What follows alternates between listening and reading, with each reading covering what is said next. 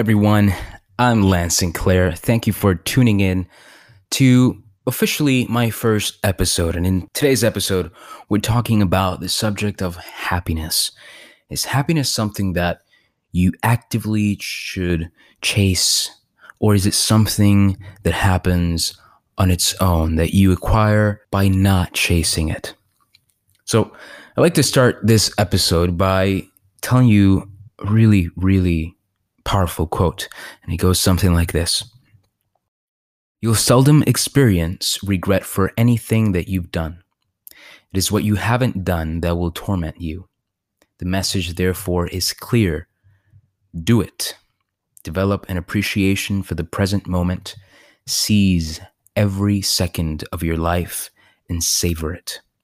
Value your present moments. Using them up in any self defeating ways means you've lost them forever.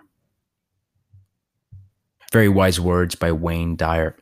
Now, in today's episode, I'm going to start by asking you a question. My friend, do you like rainbows? Strange question to ask somebody. I like rainbows. They're kind of nice and, and magical. I, I hope you do too. I think maybe you do. Have you ever gone after a rainbow to see where it leads? Maybe when you were a kid. Tried to see if you could find a leprechaun. Well, it turns out, if you've ever tried it, it does not lead to a pot of gold or a little man with oddly shaped ears in a green suit. The more you go after a rainbow, the less you can see it, and eventually it disappears. Now, I'd like you to think about your life. If I were to ask you to think of what you want above all else, right now and always for the rest of your life, you'd answer with one word happiness. We all want happiness. You may think, oh, wealth, health, uh, you know, but ultimately we say those things because having good health and wealth makes us feel happy, or at least you would think that they do. What does it mean to be happy or to feel happiness? How does one even know when they're happy? In the Declaration of Independence, Thomas Jefferson said, and I quote, All men are created equal, with certain unalienable rights, that among these are life, liberty, and the pursuit of happiness. Why did he say we have the right to pursue happiness? Is that so?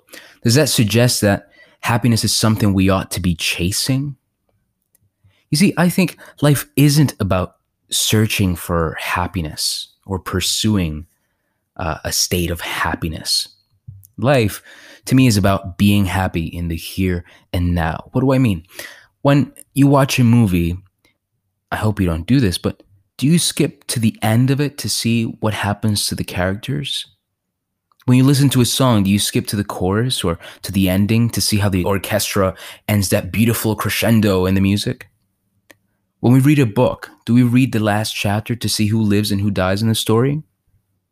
Of course not. Of course, the answer to all these is no. Watching film, listening to music, and reading a book are all about the journey. And so is life. Life is less like a race to a finish line and more like a slow romantic dance with a loving partner. It's less about reaching one's goals and seeking success, money, or fame, and more about enjoying every moment with those who matter and being grateful and present every day of our lives on this earth. The problem with living going after a certain thing, like happiness, is that there's never an end to it. After you receive title of employee of the month. You want to do what's in your power to become the manager. And after that, the CEO of the company or whatever the next big thing is. There's never an end to our hunger for more accomplishments and recognition. And we'll always be asking ourselves, what's next? And even though while focusing on set things, we may acquire much wealth, we may lose the things that truly matter, like family, friends, and even romantic partners. And without those, life is nothing but a chase after the wind, don't you think?